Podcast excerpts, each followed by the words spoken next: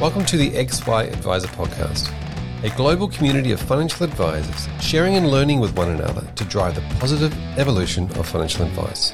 To get involved, go to xyadvisor.com or simply download the XY Advisor app.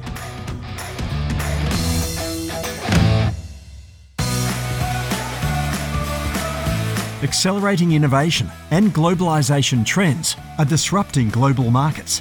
We are a new generation asset management team that looks beyond traditional public markets to understand how innovation and disruption can benefit everyone.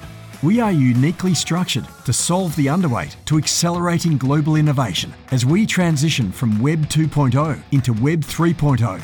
Our competitive advantage lies in the integration of our deep asset management and technology expertise under one aligned group to capitalise on the exponential opportunities of Web 3.0.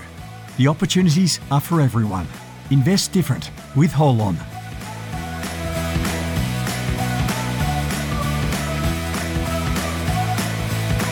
Hello, my name's Andrew Rox, aka Roxy, and it is another pleasure to be here as the host of the XY podcast. Today I'm interviewing someone who uh, I know very well. Um, his name is Tim Farr, and he's the Chief Operating Officer of Virtual Business Partners. Um, strap yourself in. Um, there's very few businesses of this scale, and he's going to be able to have some unique insights into what goes into making a successful scale business. And with no further ado, uh, good morning, Tim. Good morning, Rox. Great to be here. Thanks for having me. That's all right. And um, it is your first time on, on the podcast. So, It- uh, it is, but not the first time you and I have spoken by a long shot. No, it isn't. It isn't. And, and, and uh, just as a, a, a letter of introduction, um, Tim and I share a couple of things. One is that we've both started as clients of Virtual Business Partners, and we're now both involved in Virtual Business Partners. But uh, Tim will be the star of today's show, no doubt.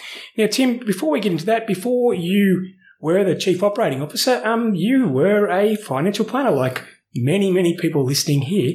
And um, I always like to um, get a feel for how did you get there? You know, what, what was your, your story and what brought you into financial planning? Yeah, I guess we're all affected or influenced by our parents and what we see them do in their careers. Uh, in my case, I had a couple of generations of accountants um, in, in my background, and so I, was, generally led towards finance. I felt that I had a, a liking for commas and, and, and, and numbers and, and those sorts of things, uh, which I did validate later in life. But I started out with an accounting degree and very quickly realised that that wasn't for me. Um, in the sense that a lot of the training for accountancy to start with, I know that's not the case later in the career, and um, not whatever an accountant would do, is largely about the past. What have, what have you done?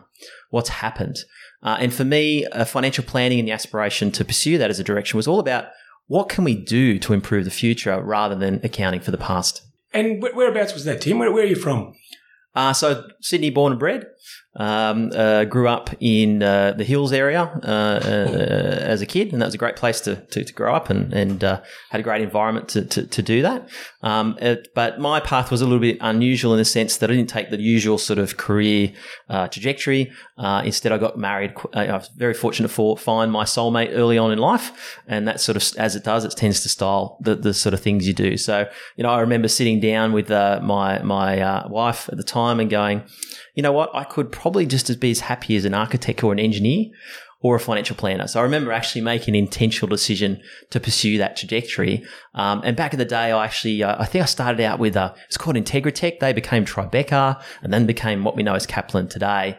Um, and so studying um, uh, the industry outside of the industry was really challenging doing that independently. So just on that, you were, you were working as an accountant or you just finished your accounting quals No, and you decided com- just to j- jump into financial planning? What, what year was that, Tim? completely different career. So I think it was um, it was it was the year 2000, around uh, 2000 2001. So um, that I sort of made that intentional decision. And I remember you know lining up for every job application as I was studying. I was looking for a different direction to take. Uh, I, in fact. I had a big thick file about 140 job applicants I was using through recruiting processes and just getting nowhere. So in, in back in those days, I actually looked up the FPA website. I found um, you know businesses in the area that I was uh, that was appropriate to work in, and I actually just went literally went door knocking and said, "Hey, look, I'm not ready now, but you might be ready, and I might be ready at some stage in the future." So um, I found that that really direct relational approach was was far more effective in uh, in um, you know striking and creating those opportunities back back very early days. And so um, you completed Kaplan. What, what was it back then? Was it the diploma of it financial been- planning? Yeah, the diploma, which would, I think is now like the advanced diploma because it was eight modules. It was that was the sort of the full thing, um, and uh, and so I started working in a practice. Um, and I literally was the guy who emptied the bins, made the coffees, uh, did the funds research that now we have 400 people do. Uh, I, I was the guy that was ringing the cold list of clients that no one had spoken to for th- three or five years, um, you know, on behalf of the advisor. And then I worked my way up to associate and so forth. So I, I sort of had that great experience of going in the ground level in financial services. And I think I look back at that and, and as, as much as it was sort of a hard slog to get through, I think that's really given me a great understanding and appreciation of what the financial industries is at the ground level and also the things that we ask, ask our team members to do in supporting businesses. And, and knowing you now, it's also molded the fact that you, you're very keen on the best, highest use and, and probably very early on, as much as emptying rubbish bins and calling and state, sitting on hold to, uh, to product providers was fun. It's probably not something you saw yourself doing for the rest of your life. No, but look, I look back at that time and I go, you know, ringing those clients and, and trying to get engagement was a great life experience to build resilience and also sales and, and relationship building. Um, because I knew that if I got through nine no's, I'd be just as grateful for the no because I knew I got a little bit closer to the yes, uh, someone who's happy to engage. So, and I think that's the approach I still take now, 20 years later. Go, okay, well, got a no now, but I'm one step closer to getting the right outcome. It sounds like the, the sort of comment also that's made by a father. So uh, you've got a couple of kids, Tim. Yes, I've got a 12 year old and 8 year old, uh, and I think they teach you just as much as you, you learn in work. Um, and uh, so it's great have them seeing going through that high school experience now um, as, as, as well. But there's, there's some couple of uh, things I suppose you learn as being a father. Um, in the same way, when you get married, that tends to shift your priorities. So too does being a dad, and that, they're good, all good things. Absolutely. So um, after you've, you've, you've started um, in your financial planning and you move to associate advisor, which by the way is now an actual role, but then it was more of a vibe. Um, uh, where, whereabouts was that, and, and how long did you do that for? Yeah, so I was working with a, a an AMP aligned practice um, in uh, in Liverpool actually originally because when we married, that's where we lo- relocated at the time. Um, it was a practice that was close nearby, um, and in fact, I remember being tasked with this thing called paraplanning that we have today when paraplanning didn't even exist. Back right? then it was for planners in Parramatta, to be brutally honest. So, So I remember sitting down with and, and sort of being tasked with, well, look, how do you make this role? How do you make it work? Um, what do you do when there was no guidance or technical support or even a thing called paraplanning? Um, and so that really was the requirement to move to an advisor back then, um, and then build someone behind me to take over that what had been created in that capability. So I worked there for a number of years. Um, you know, long story short, there was a bit of a succession plan that didn't work out particularly as everyone would have expected. that's very rare out there in financial planning, Tim. Um, no. one ever says that on the podcast. No, no. Um, but that was a great catalyst because I, you know, I remember speaking about being a father. We just had our first uh, child, uh, Chloe, my daughter, and I went to my wife and said, "Look, hon, is it okay if you feel I step out on my own?" Perfect timing.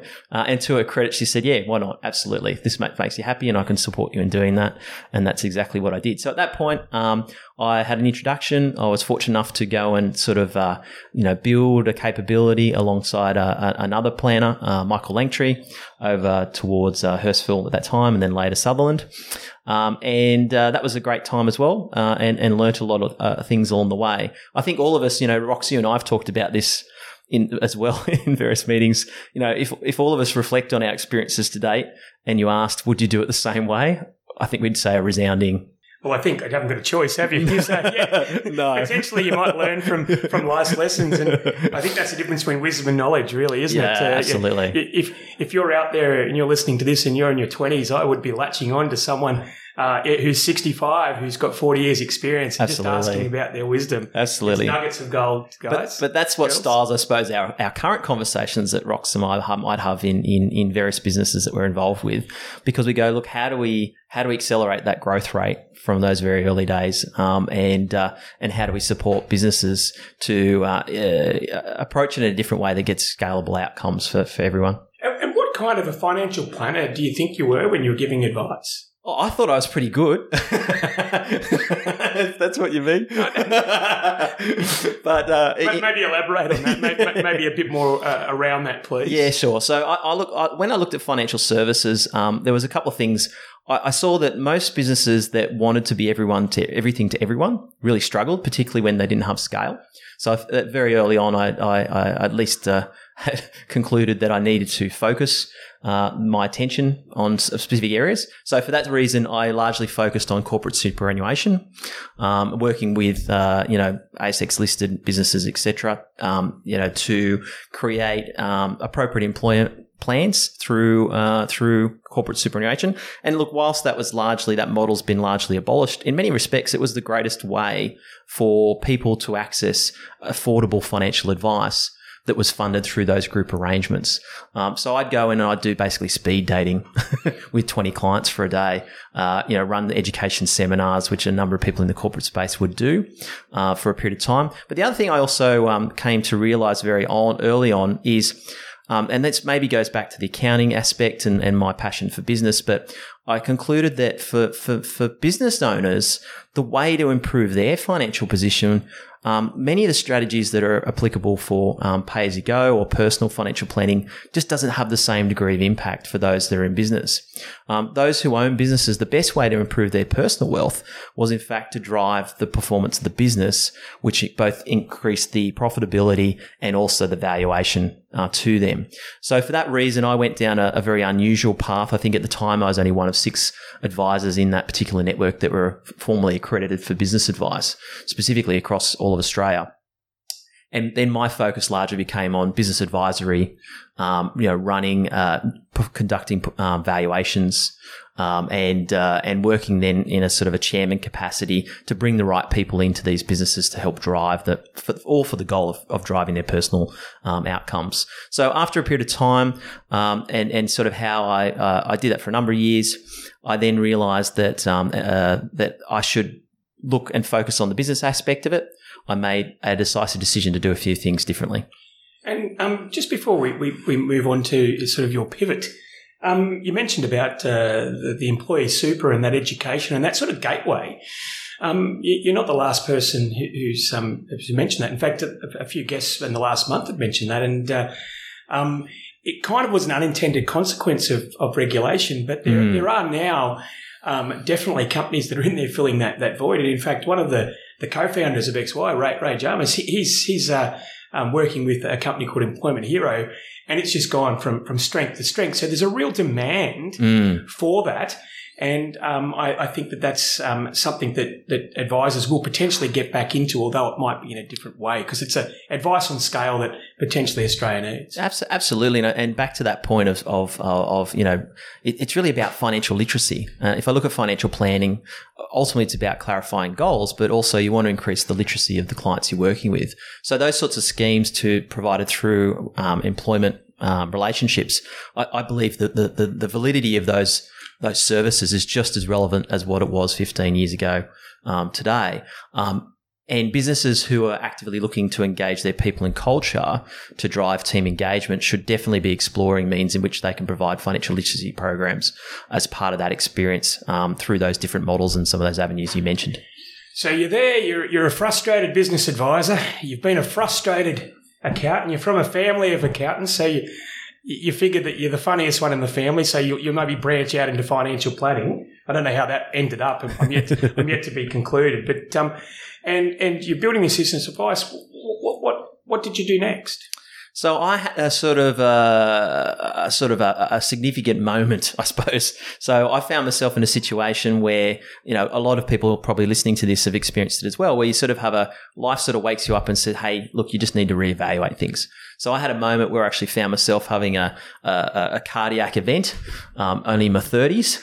Uh, and where I, I, I, found myself, you know, sitting in a, a, cardiac ward with a number of different 60 year olds who've, who've had major um, uh, sort of issues and, and it was purely just out of the way I was running things, the demands I put myself under, the pressures I had. And perhaps I hadn't got that balance right um, between business and personal. Uh, and so at that moment, I made the decision that I need to make a key change. Um, so at that point, I then moved forward to sell um, the financial planning aspect of what I was doing and really focus on the business consultancy and business advisory at that particular point. Um, now, what that meant is um, I was, like Rox had mentioned, I was one of the early adopters of Virtual Business Partner service, uh, services. That was largely because, you know, at the time, and we still talk about this issue of cost to serve, one of the greatest areas of expense is, is around labor efficiency for a business. So if you can leverage the economic arbitrage that's available through building global teams, um, then that is a really tangible way, if you get that right, um, to increase the profitability of the business. Um, so for me, that meant that um, that was my sort of introduction to virtual business partners and David Carney at the time. He came and spoke to a professional development um, conference. I liked what the style of person he was and, and what he had to say. Um, and I think I was patient number eight in the zombie apocalypse, where Roxy, were a little bit earlier than that. and, and, what did you have your um? So early days when you were looking effectively to to leverage your time and and and the way in which you speak about it now is very much a seasoned veteran looking looking at the whole thing. What what kind of tasks did you did you get them to do? What did you not want to do again? Yeah, so I concluded that. Um, being in business, uh, the challenge is, is if you're both an advisor and and trying to operate a business, it really limits your ability to scale because the business is relying on you for revenue, and that competes with um, the the various responsibilities you have in business itself and the ability to scale. So, you know what what I was looking to do is is create a, uh, a an environment where I no longer was the authorized representative. Um, I no longer was actually client facing, but instead focused on building teams um, of people who did that instead. Now, one of the interesting things that happened at the time, which really styled my decision to move out of FP, is my licensee actually wouldn't allow me to make that transition. So, in other words, for me to maintain my CAR and my AR, they demanded and insisted that I actually maintain my authorized rep status at that time, um, which actually hamstrung my ability to build a platform for advisors and to build a business at that point. So having signed a master services agreement 10 years earlier, um, having these sorts of caveats and restrictions that meant I was pursuing a, a path that was no longer aligned to the licensee. So uh, combined with the, the health issue I had at that particular time, sort of brought everything to a head and go, you know what? I know I've built all the systems to enable scale, um, but at this point, I'm not going to be able to go forward um, at this point. Oh, look, we normally get people to say a shout out to the, the companies that they're talking about. We probably leave that one alone, Tim. Leave that one to an imagination. Oh, but, look, it's uh, not negative, but uh, you know, in this sense, um, there's great people in all those businesses. I look fondly back at all the relationships I had. Many of those people, unfortunately, have passed, um, but who are pioneers in those businesses, uh, despite their na- negative public reputation. Um, you know, businesses are made up of people, and there's some really good people that I'd attribute my learnings and experiences along the way. It was just the set of rules that they had at the time and the playbook they had. And, what, I, what I, was, I was hoping to do now is just change gears and look, a, a, big excitement for the reason that I wanted to, to talk to you today is just the unusual position you've found yourself um, running uh, what possibly is the largest by headcount financial services business in Australia and, and just getting some key observations. Um, so, uh, you know, the business that you're in that I'm very familiar with, maybe gives a bit of a feel for what it is. Yep. Um, and and from a financial planning perspective, and and you're kind of like the keeper of all secrets. You, you, you're across all licensees, you're across all tech. Um, so maybe once you've done that, I'd really like to pick your brains and and we may even get to a stage where I, I ask, I, I hit you up and say, who, who, does it best? What piece of tech? You know, okay, like, right. I'm, I'm, giving you a few minutes to, to, to percolate on that. So, um, so maybe give, you, give us a bit of a platform of what you're doing now. Yep. And then I, would like to ask some questions about your observations. Yeah, great. So, the, how I made the transition from, you know, making it a, a, an unfortunate, what I felt was a really unfortunate decision to exit because there was no other option at this stage. I couldn't transfer licensee because of their view of who owned clients, etc um, you know, I just pursued the, the, business consulting. At that point, you know, virtual business partners had uh, had some dealings with me. They knew of who I was, um, and they had asked me to come and drive um, building paraplanning capability within the business. Uh, initially as a consultant, um, and to and specifically, so I went into that business with the express intention of scaling and creating a scalable advice delivery um, business in paraplanning. When I looked around at the uh, the market at the time, the models that were typically used around pay per use and, and, and licensee specialization, I couldn't find any examples where that actually scale on on, on, on, any significant level.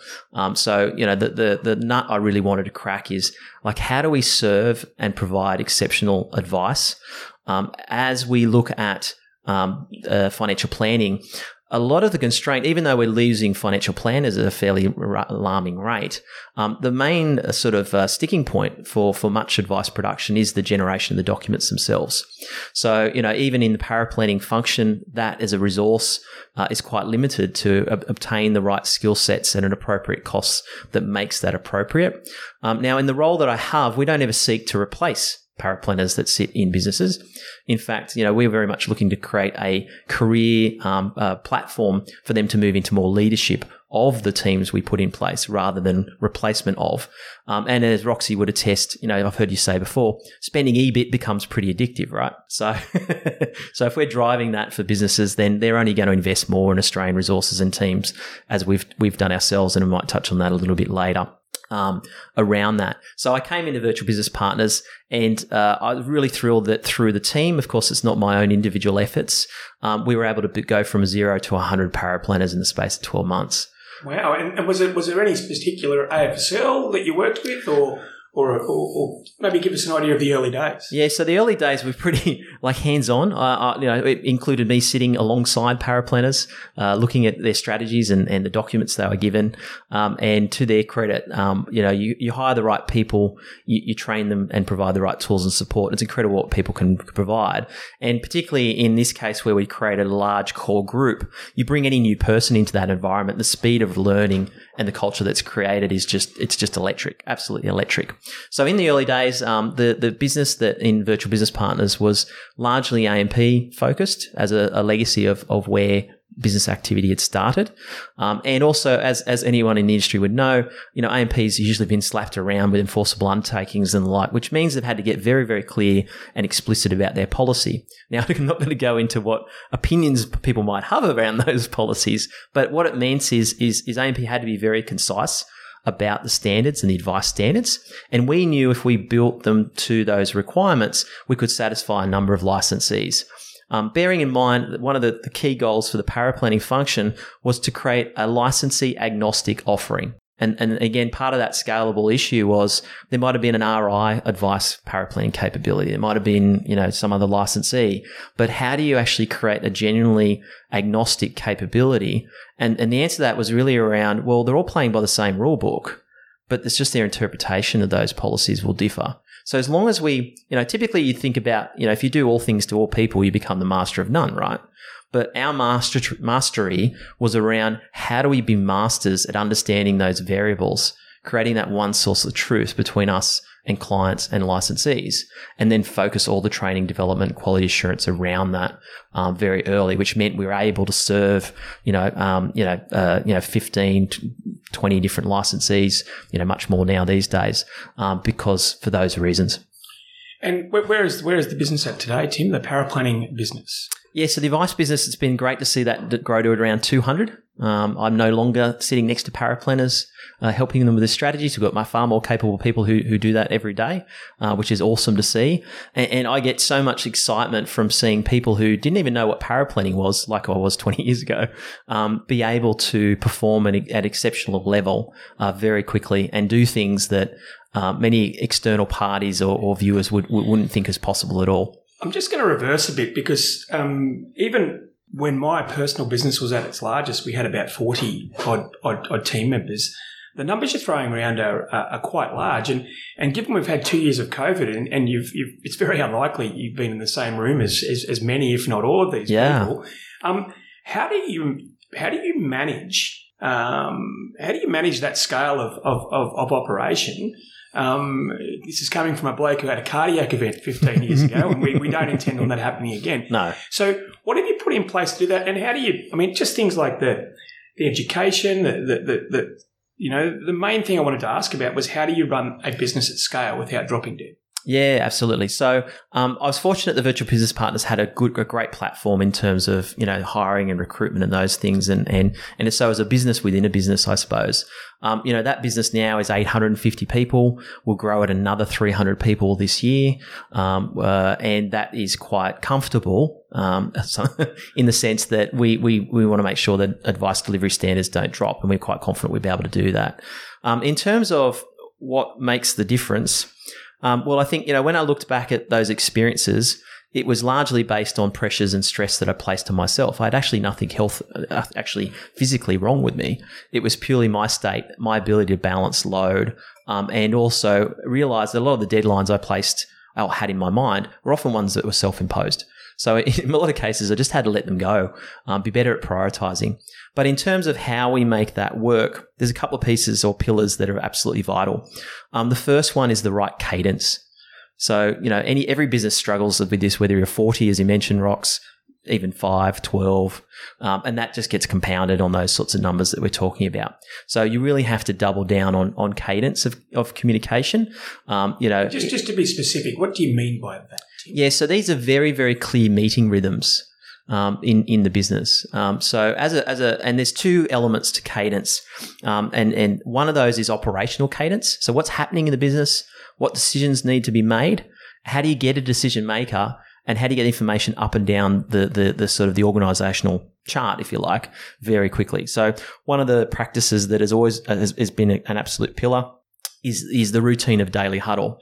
Uh, in our business, we have that at every level of our organisation, so that issues from the frontline teams get all the way to executive level if needed. But the intent is to solve them at each level along the way. That's operational cadence. Um, more recently, we've been really focused on performance cadence. So, okay, that's what's not working, what's needed, what's broken, what needs to be fixed. Um, but also operation. Uh, the, the performance cadence is all about who needs help are people meeting the goals? And in an organization that size, you need to be very clear as to what the goals are. They could be company goals, or in our case, it's the client goals. So we know if we align our team members' goals to our client goals, then that'll ultimately provide, uh, you know, the business what it wants. So I've always been very much um, grounded in values-based advice, uh, and I believe that principle re- is, is applicable at any degree of scale. So in other words, if we can drive meaningful value for our clients first, and that's our focus, we know what we'll get out of it along the way if we do a good job, a reasonable job of it. So they would be the two of the, the, key pillars. The last one is that goal setting. Um, so you know, and, and and the business outcome goals are really easy. So as an advisor, you might have you know four appointments a week, two fact finds, a three plans, but but they're all outcomes. What I'm talking about specifically, which is a lot harder to define, is those development goals. What is it the person needs in order to hit the outcomes that are that are important for the business. Um, and that's a skill set that most leaders don't have. Um, and I'm sure many people would attest that even though they might be in leadership roles themselves, and I sat in a room with you know some very senior executives across a number of industries uh, just recently, there was no really formal pathway to becoming a leader. So, you know, how can we create? Um, uh, so, what that creates is one problem. People aren't great at actually focusing on development goals. Um, and secondly, how can we actually d- deliver a program that creates leaders and builds people to become the very best possible versions of themselves? And, and given that predominantly the uh, financial planning industry, mortgage broking industry, is is a small to medium sized uh, business, um, what do you see? And here I'm getting into the, the picking of your brain. And um, what do you see people doing really well at, at, at that level? And what do you see just common common things that they do poorly that you just pull your hair out because it's so easily fixed. Yeah, absolutely. So a, lot of what is happening in the industry is is, is governed by regulation, um, and this is a topic that's been talked about for a very long time. But you know, I feel that my position on regulation is regulation is is only helpful if it actually helps people get access to financial advice. So that really should be the litmus test as to whether re- regulation has, has, been successful or not. And I, I, generally feel that as an industry, and that's evident by the number of changes of, of ownership and, and direction, um, as to um, as to um, we haven't quite got that right yet. Um, but I feel that if we just applied that brush uh, uh, and that test to those regulations, we'd probably end up at a point that actually achieves the right outcomes and makes financial advice more uh, accessible um, to to more Australians in some of the ways we talked about similarly. So that would be the first point. And what about the things that you see, you observe in in day to day practices that you just you, you just wish you could have a time machine and take people back ten years and fix it? Yeah, well, I guess you know, what's great about what we do as a fairly broad church is we get to solve problems for a range of different sessions, situations, remediation, look back, um, you know, some fairly uh, challenging situations. But having solved that for one business and driving driving that as a project means we can take that to other other businesses and say, hey, you know what? You're not alone. You know, that's the hardest thing. I think you go, look, I'm struggling with this. I go, you know what? You're, you're not the only one. You're not the first problem. You're not the la- last person who'll struggle with these things. But those who are, who are doing really well, um, they focus on building their people rather than being very good practitioners themselves. So I think as soon as you make that mental shift in business ownership to go, look, I'm going to create an environment for people to deliver advice um, then that's a, a, that affects every other aspect of a decision making you make. So those who are doing well invest in their people. They realize that, that they are really the engine to getting the right outcomes, um, and and make sure that the client experience is is is is very very clear. And typically, what, what kind of scale are those businesses, Tim? Are they they 100 person businesses? Uh, do they do they wait till 10, or where do you see that that kicks in? Yeah, so I think that, that attitude can start from a very early point. Um, but I think the, the you run out of money, Tim. You do, yeah. You're either you know it's money, time, or people, right? Um, so I think that the, that can happen. That happens soon as you get a practice manager or someone who's actually focused on something that's not operations itself. And let's let's let's define what your interpretation of practice manager is, or, or general manager, um, because uh, you know from our previous discussions, you're very firm on this. This is the the turning point in a business going from being a business that that works you to a business that that, that you you sort of um, you own and manage. So, what do you define as a practice manager, and what roles do they have, and and and what what part do they play in a progressive scaling up financial planning business? Yeah, excellent. Great question, Roxy. So I think all of us would e- easily agree to the concepts of a front office. It's your front of house that's seeing clients, uh, that's engaging in, in, in uh, advice delivery, um, and also back office, which we've touched on before. It's your administration support. It's your paraplanning function. But the key role we're talking or key capability we're talking about is in fact a, a middle office. So in that middle office uh, is really uh, themes of the right technology stack. Uh, it's going to have around um, what's our employee experience, what's our team engagement. Do we have people who are actually motivated to grow within the business and grow the business as a result of that? Um, it's a, around issues of systems and workflows. So how do we create operational excellence in that business? Um, and the, the the challenge though for those practice managers is often they would look around the business and go, you know what, everyone's got a job job. I can't drive these these these improvement projects because I just don't have the resources internally. And that's where some of the solutions we, that we have uh, in virtual business partners might be relevant to solve that. Um, but uh, in in solving that challenge, but yeah, it's really that middle office function that's focused on people, technology, culture. Um, in, in driving businesses rather than, you know, what we'd often see is client service managers who are just given the title of practice manager, but haven't been actually set up for success in that role. Well, I think that's that's really important because um, you're right. Uh, you know, it's every other business that's out there, including almost all of our businesses that our successful clients ha- have. The most important people in the business are the general managers, mm. the connectors, logistics, the people managers, and um, in financial services, quite often, as you say, it is the role of the, the, the head of the operations team or the head of the admin team um, to step into that. Um, but I just see a, a, real failing in all of um, all of the education streams, all of the development streams in our industry, and just what I mean by that, there's plenty of CPD points for advisors. There's plenty yeah. for paraplanners. You know, life insurance companies will run great courses for people in the back office and operations, but there's just that that kind of general manager who effectively is running the business of the business. There seems to be a, a void there, um, and yet you've just rated it as the most important um, person in the business. So where do you see the industry fixing this? Yeah, hundred percent. So I think at, a, at, an early stage, you're going to have a, what, a capacity wall. So you're going to run into I just don't have enough capacity to deliver. Um, but the the next sort of challenge or, or, or, or um, barrier to break is one around complexity.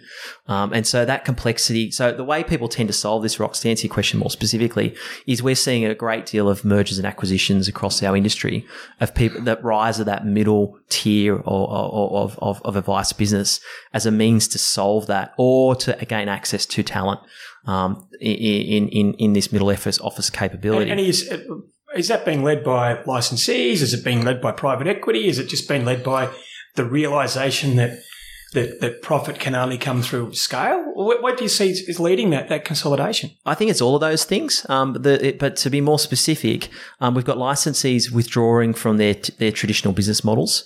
Um, and also moving, which I think in, in, many cases is great for the industry, is to be capital enablers, enablers through the provision of equity um, to allow you know those who are good operators across their network to to achieve that, uh, that, that, that consolidation. So I think that's definitely one part of it. The second part of it is I don't think, you know, you and I, if we went back to the back, you know, we tried to start again as a single advisor, be incredibly challenging compared to what it was 15, 20 years ago.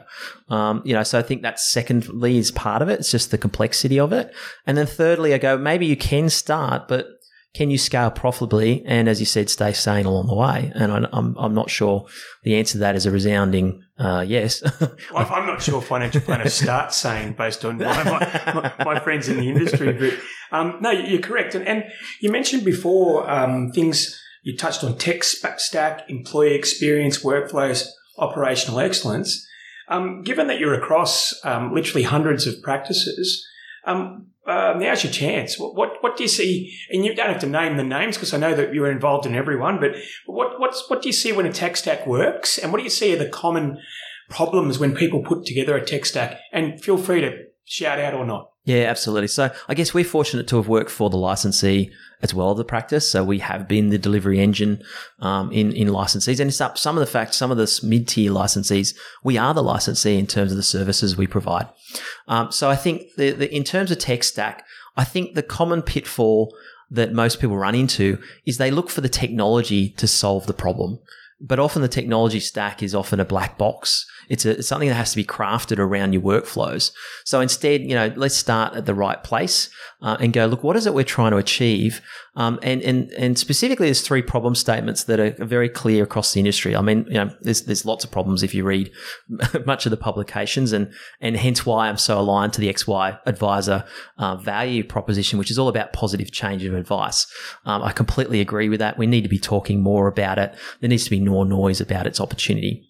Um, so when we come to the, the three problem statements, um, the first one is about sales cycle. So how long does it take to engage a client through to actually providing advice? Um, and in many cases, when we when we did some research around this, um, the larger businesses their sales cycle increased. So oh, sorry, larger businesses increase the, the amount of time it delivers advice compared to smaller advice businesses. So that was a really interesting insight, which led us to, um, you know, fully understand that that's that complexity wall. Um, and that's to do with the fact you've got more people involved in the file. So if, if you're a, a, um, a follower of, of lean principles, um, lean, it doesn't take 30 days to produce a piece of financial advice, as the sales cycle would suggest. It's not 30 days of effort. It's 30 days of time. So where do you target the, the, the uh, periods of time where that file is idle? It's, it's about getting waste. And so for financial advice, the wastage is idle time when it's sitting, sitting idle, not doing anything. And it's also how effective is the handoff, handover between each of those roles? Does the next person in the, in the operational chain have everything they need to do to move confidently forwards? That's the first one. Second one is around client experience and it's related. It's obviously related to the sales cycle um, piece because if if when we're experiencing very challenging global markets, um, clients would often that would be a catalyst to reach out for advice. And they go, "Oh, Mr. Advisor, I need to get, I need to understand what do I do." Um, and many advisors uh, have to turn around and say, look, it's going to be 30 days, 60 days before I can actually get back to you with a formal position and we can execute. That doesn't create a great client experience. It's not con- uh, congruent with, with what they would hope to achieve. When, when, the sky is falling, it generally doesn't fall progressively over 60 days in a linear fashion. No, that's right. And look, if, if, and if advisor is anything worth their salt, they would have explained to the client when you feel like throwing a brick through a window, make sure there's a check attached because that's exactly the point you should be buying it. So if you've done the education piece, that should be less of a problem. But in any case, they will want a, a timely course correct. So that second one is really around that client experience. How do we improve it? Sales cycle is a big, big component of it. But also coming back to your point about technology, how does technology actually support that client experience? What are the touch points the clients are making with your business?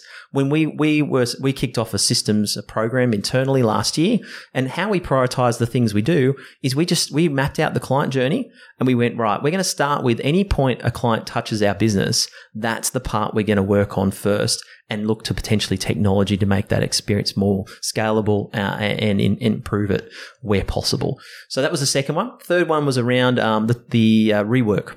Um, most advisors would think rework is I get a plan back, I need to change that document. Um, that's not rework for us. Our definition of rework is really around how how does that next person in the advice chain have to come back to clarify things they've received throughout the, the file. Um, and the other thing is um, uh, uh, is how complete is that information around it. So three problem statements to recap. First is sales cycle. How do you solve it? Obviously, if you reduce the sales cycle, you improve the cash flow of the business. Um, Secondly, you'll also improve the client experience and how do you target that uh, specifically? And then thirdly, it's around rework, rework. You know, how do you create a really effective handoff, handover? Um, and I think, you know, that's, that's something you wrestle with as you scale. So how do you remove complexity and how do you leverage technology that actually supports it? Now, that all sounds really, really good. But yet again, we're, we're sitting here um, in one room and, and all of the people who work for you are, are all around the world. Um, how do how do you know that they're doing the things that that you want them to do? Like, how, what's the oversight? Yep. So the first part is is definitely that cadence. So that's you got to know what's happening. But the second part is what data do you have to support it? So, you know, for me, uh, I really much leverage and lean on data for any decision making. It's probably part of my bias as as as, as some of our occupations. Frustrated engineer.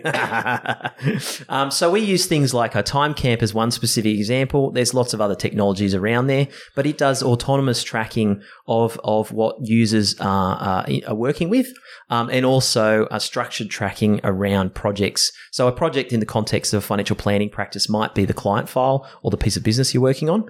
Um, but we use those insights in a whole range of different ways. So, for example, for our for our teams, we can see what the mix is between different technology um, across their tech stack. So, as an example of that, if we're seeing a paraplanner and they're spending like a day a week in email, well, they're not having a client facing role. So why are they why are they in the email? So that will tend to tell us that the the, uh, the individual doesn't have a task management system.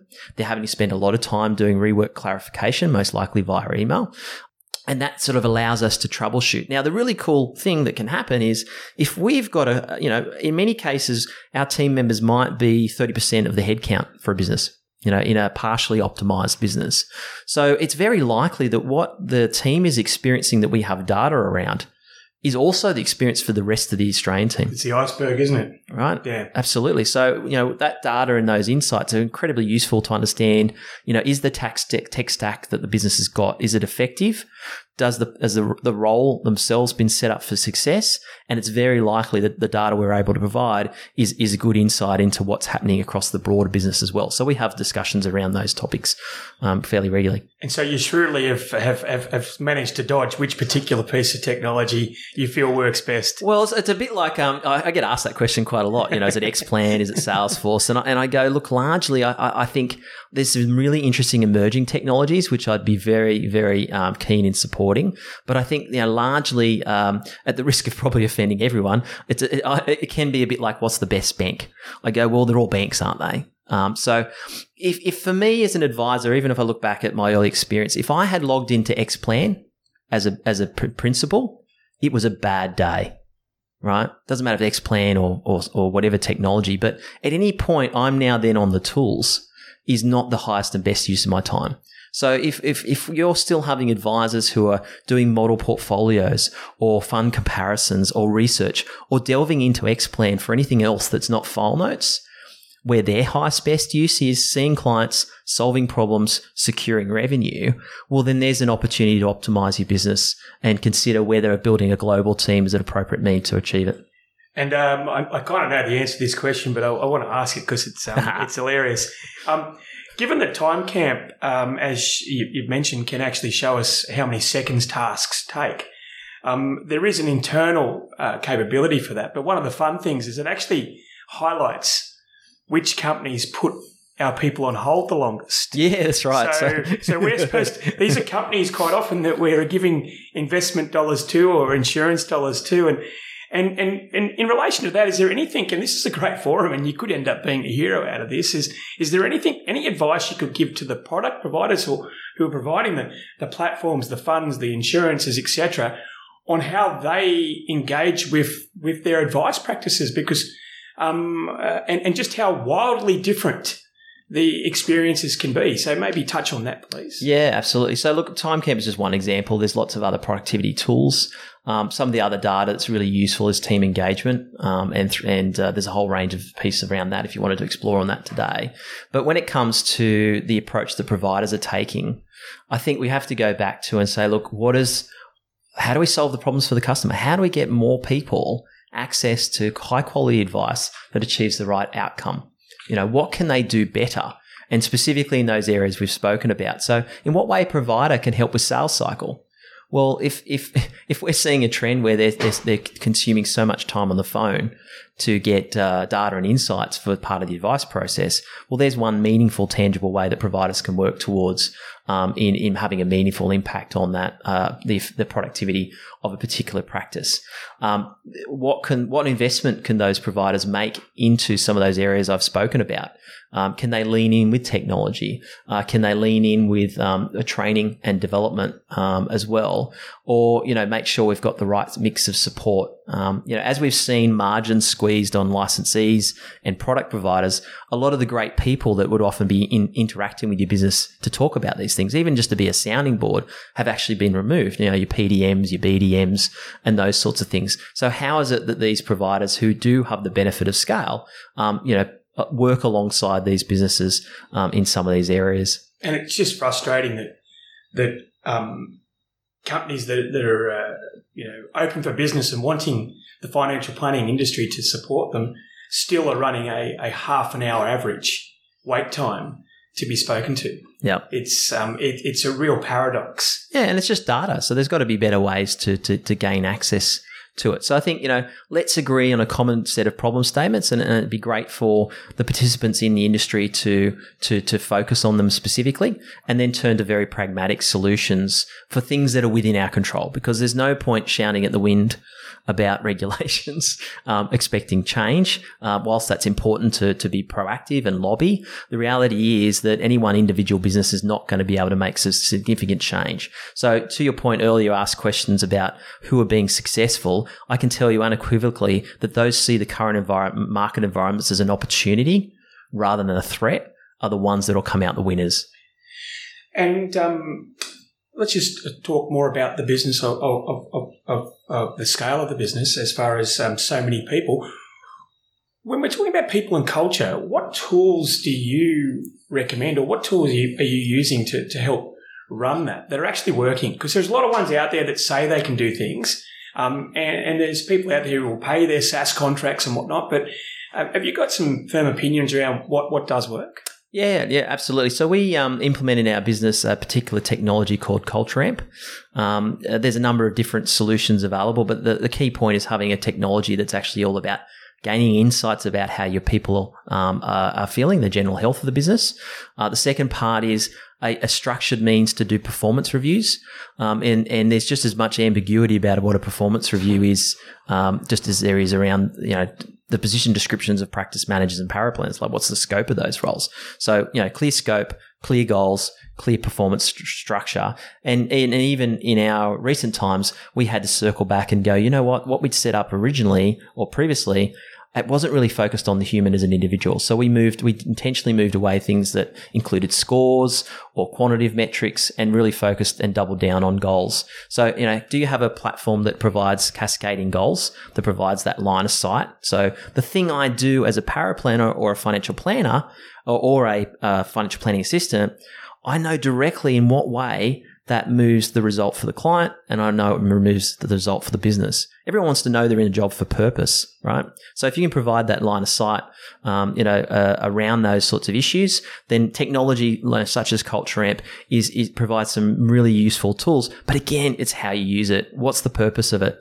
Um, just buying another piece of technology and expecting to solve your people problem is is not it. You've got to have a, a genuine buy-in and commitment from everyone to to um, uh, but use these as meaningful insights for data and direction as to where to focus first. And I think you I think you nailed it there. People need a purpose. Um, you know, there's a lot of a lot of conversation around it. It's a tight labour market in financial advice. It's hard to get people um, working for you. Um, we've got the great net resignation either happening or about to happen. Um, and, and I totally agree. I think that, that people who work for you, regardless of what role they have, all want to know what their effort for that day has done and how it's helped the client and how they've derived utility from it. So, so making that connection is critical. Yeah, particularly for A players. So if you're looking to have A players in your business, they will want to know how they're performing. They will want to have structure around what they should be doing and whether they're hitting the mark. Um, so if you've got those people in your business, you're just going to frustrate them by without having that structure and purpose in place, and you'll lose them to someone else who is prepared to invest in those areas. Yeah, correct. So um, right now, uh, what's today hold? I'm, I'm very interested to know what, where are you at at the present day? How do you run your day, and and and um, where do you see the future of financial advice practices? And I want you to be quite detailed okay. here because you're across a few of them. Um, so yeah, what, how do you how do you operate your current day, and where do you see the future of practices? So my current present focus is really supporting the team. My version of leadership is one of where I'm there to serve. So whilst I might have a, a, an executive title, an executive role, and, and obviously the decision making that comes with that, um, my function, my highest and best use is saying, how do I enable my team and my people to really be successful in what they're doing. Um, and so that's largely part of my focus. In terms of my rhythms, uh, it would consist of having that cadence of the morning, um, you know, having that opportunity where issues from the from the frontline teams um, would uh, cascade up to, um, to, to decision making if needed, and that information gets back down as quickly as, as And, possible. and how, how many levels are we talking here, Tim? Uh, probably about four. So there'd be at least four, if not five, levels of of leadership to um, to uh, communicate through. Now, there's a lot more we can do better, and we focus on that every day. So, I just want to give a you know use this opportunity to give a couple of shout outs to some of our team members. Uh, we've got some uh, incredible people um, across in the Philippines as our, our senior leadership team who who drive that business, who have overcome incredible adversity and tested our BCP to its fullest extent in recent times with the combination of COVID and the typhoon. Uh, and also shout out to our incredible Australian leadership team, which has expanded recently across roles of of uh, relationship management, um, quality assurance, and client services support. So we can actually, you know, put people and drop people into business improvement projects along our clients, our practices that we work with, uh, or the corporate um, clients that we have, um, who can make incredible tangible means leveraging their 10 15 years experience at the at the the cold face of of business improvement with those those clients And um, with all of that in place, uh, the only missing piece for going forward is is your your definition of a perfect client. Now, I know that there that that's that's uh, sort of might be a bit of a stretch, but what what traits do you see of the people that are, are coming in to engage across multiple parts of, of your business that um, uh, that are leading indicators of future success? Yeah, so I, th- so I think um, for us, for us, it's really about do we have alignment? So does the business generally have the same values that I've expressed today in terms of their people, uh, in terms of solving problems, being prepared to invest in those problems, and also there's a degree of vulnerability I think that's in needed in any um, genuine partnership where you go, you know what, we haven't got this right, and both parties need to be able to say that at a time as you wrestle with these different challenges, um, and then a, a, very clear, open commitment to rally around them in different ways. Um, you know, people, uh, the, the, the, the, the business of people is messy, and everyone's in the pe- business of people. So, um, uh, and I, I mean, love, I love that comment because sometimes I think we like to overplan things, but Mike Tyson used to say, and oh, I'll probably get this wrong, but everyone has a plan until they get punched in the face. And I feel like that's how financial planners work. They get up in the morning, they get going, and then there's an email or a phone call, and they've just been punched in the face. Yeah, and that, that's a great way of describing. If you if you follow um, uh, Covey uh, at all, he would talk about the whirlwind versus the strategic or your wildly important goals. Um, and I think you know a business has to be intentional about pursuing strategic improvement um, and and and deliberately putting aside the whirlwind distractions um, for both themselves as as senior leaders in the business, but also creating that same structure and rigor for their teams as well. So you know our ideal client, uh, someone who's who's going to benefit from this the most, is where you've you've got that some degree of middle office in place. You've got some degree of practice management or general management in, in a practice business um, specifically. Um, you you have realised there is both a capacity and a complexity challenge in the business. You've probably leveraged or tried a number of different avenues. Maybe you spent a fortune on technology at some point, only just to realize, you know what? It's just a box, right? So for us, we're we're not uh, we're very much people plus technology will get the right results. Um, so how do we help support that people strategy or define, help you define that people strategy? Um, and then how do we leverage best practice workflows? Because bear in mind, VBP as a business has been in global teams for eight years. We did, never had the luxury of being in an office together. So as the world has had to come to grips with how do you do this remote work thing, like that's what we've had to lead with and and and craft um, over a number of years as we built these this capability for for the clients. Um, across paraplanning and the financial planning uh, administration services and, and mortgage brokering as well. And where do you see the financial advice um, landscape moving in the next couple of years? I think we've had the uh, uh, the difficult times, but yeah, I'd be very interested. Where do you see it in five years, and where do you see your your personal involvement in it? So I think the core values of financial planning uh, is really around that topic for literacy. Like, how do we provide meaningful financial lit- literacy? Um, well, can't they just go on, on, on YouTube or TikTok? Or, yeah, of course. You know, or, maybe or, a, a, a, a, what they call it, a fin, finfluencer or influencer fin influencers, which, which, potentially have their place, but that you need a combination, don't you? Yeah, you absolutely. That's yeah, absolutely. Yeah. So you know, it's about scalable advice. So if I look at, say, you know, even like the XY model, um, you know, it's all about creating the right community, the right forums for connection to occur, even if not in a physical sense. So you know, how do we create that experience for our, for potential clients uh, the market? Um, the other element of it is very much around. Uh, you know, I think largely we've failed in the public eye to create a profession rather than an industry. So I shared an example of accountancy uh, uh, previously. You know, that's very much seen, rightly or wrongly, as being a profession, one of, of particular standing. Why, why do you think? So why do you think we failed? Uh, well, I think two parts. I think regu- regulation without those in, that that intent I mentioned before, that litmus test. I think we've created leg- legislation that's hindered the ability to reach uh, the right, right, number of people. Um, and I think secondly, uh, we as an industry have not been incredibly consistent or clear as to the value of our advice. Um, I am sure many advisors, if they spoke to their clients, would go, "I wasn't really sure why I came to the door. I knew I needed help, but now I'm here. I just can't believe that I haven't spoken to you sooner." Um, the value you create for us, the security, um, the clarity is is just incredible. So how do we create that again on scale without needing a face to face meeting with 45 minutes to build rapport and articulate that value proposition. So, you know, businesses in their own right need to wrestle with that particular challenge. But as an industry, how do we create that really positive um, articulation of the value that our clients often receive after engagement, but well before that? And I think unless we do that, we're not going to see people lining up for financial planning courses. We're not going to see people pursue or, or, or, or, be able to articulate and be proud of the fact they're in financial services. I'm incredibly proud of, of, our, of our industry and the profession I've had. I know and I'm confident about the value that I've delivered to clients over those years. Um, and I'm very confident in the, in knowing that our clients deliver that same value to, to our clients. But how do we create that in the minds of the industry? Um, and, and in many respects, there's very few professions that get built around at a parliamentary level. There's probably maybe only two or three that, that have had that sort of interaction. So how did we get there? Um, how do we take the right ownership? How do we have those right conversations? Um, and how do we create that education uh, as to the market of what we do um, and also the decision makers? Because in many cases, if we're not making the decisions for the right reasons, we're not going to get the right outcomes. So, can we have a clear voice? Can we have a consistent voice? Would be some of the answers at a higher level, Roxy, that I'd say.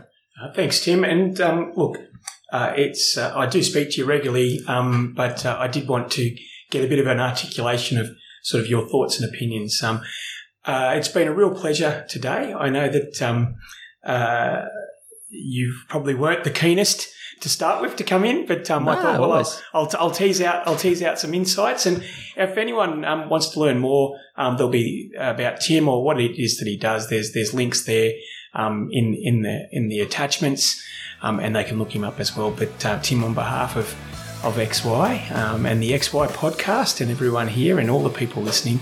I'd like to thank you for your insights and um, wish you a very good day. Cheers, mate. Pleasure. Thank you, Rox.